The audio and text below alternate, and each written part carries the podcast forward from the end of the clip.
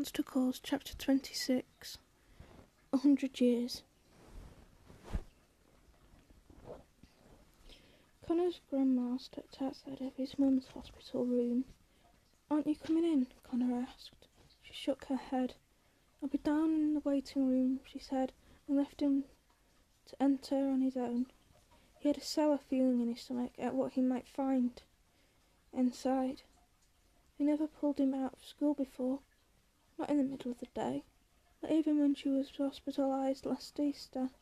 Questions raced through his mind, questions to be ignored. He pushed open the door, fearing the worst, but his mum was awake, her bed in the sitting up position. What's more, she was smiling, and for a second, Conor's heart leapt. The treatment must have worked. The yew tree must have healed but the monster had done it. Then he saw that the smile didn't match her eyes. She was happy to see him, but she was frightened too, and sad, and more tired than he'd ever seen her. She was saying something, and they wouldn't have pulled him out of school to tell him she was feeling a little bit better. Hi, son, she said and when she said it, her eyes filled, and he could hear the thickness in her voice.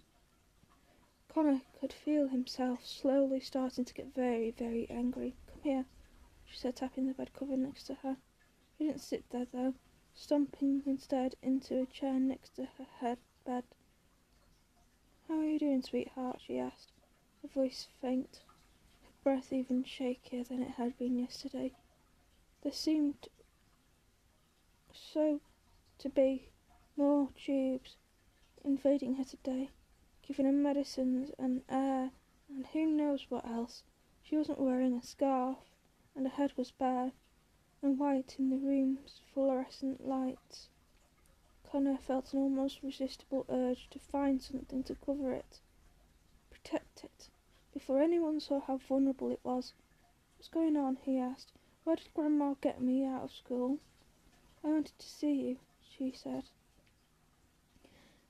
And the only and the way the morphine's been sending me off to Cloud Cuckoo Land, I didn't know if I'd have the chance later. Conor crossed his arms tightly in front of himself. You're awake in the evening sometimes. You could have seen me tonight.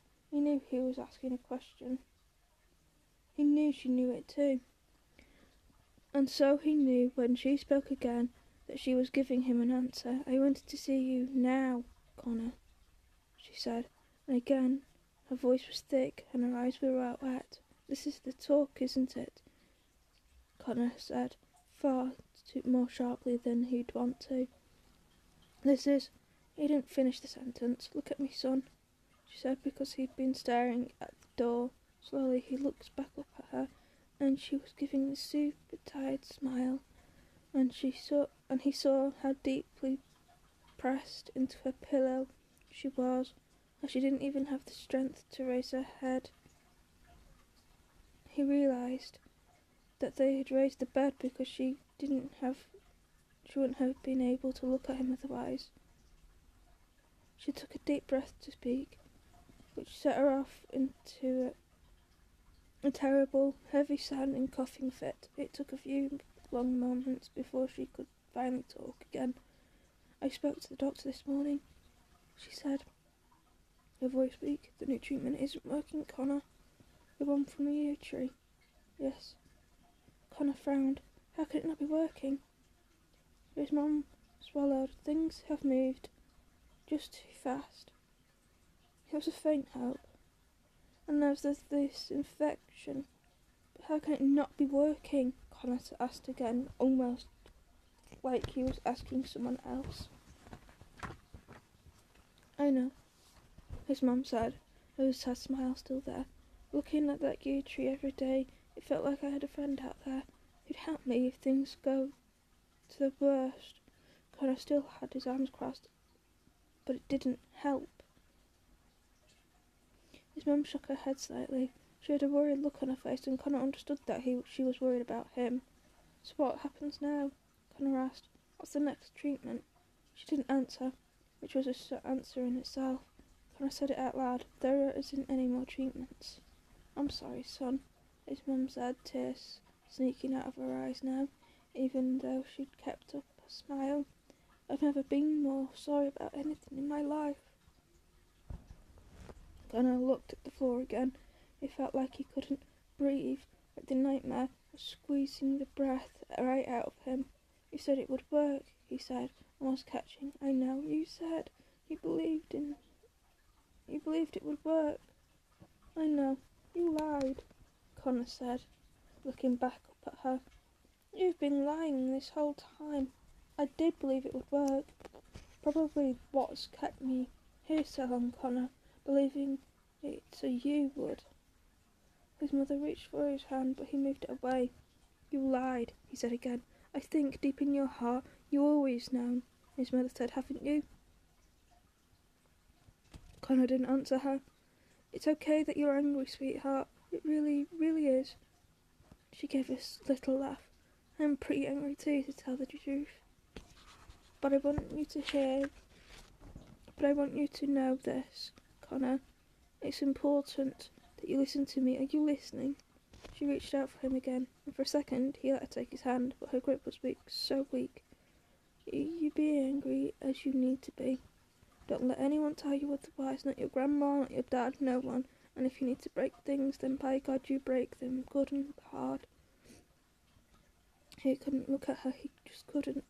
And if one day, she said, really crying now, you look back and you feel bad for being so angry, if you feel bad for being angry at me, that you couldn't even speak to me,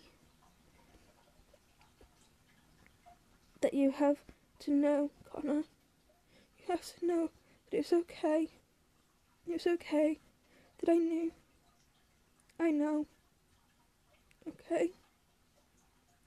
I know everything you need to tell me without you having to say it out loud, alright? He still couldn't look at her. He couldn't raise his head. And it felt so heavy. He bent in two, like he was being torn right through the middle, but he nodded. He heard her sigh, a long, wheezy breath, and he could hear the relief in it, as well as the exhaustion. I'm sorry, son, she said. I'm going to need more painkillers. He let go of her hand and she reached over and pressed the button on the machine the hospital had given her, which had administered the painkillers so strong she would never be able to stay awake after that she took them. When she finished, she took his hand again. I wish I had a hundred years, she said very quietly. A hundred years I could give you, give to you. He didn't answer her. A few seconds later, the medicine sent her to sleep, but it didn't matter. They'd had the talk. There was nothing more to say. Conor, his grandmother said, poking her head in the door some time later. Conor didn't know how long. I want to go home, he said quietly.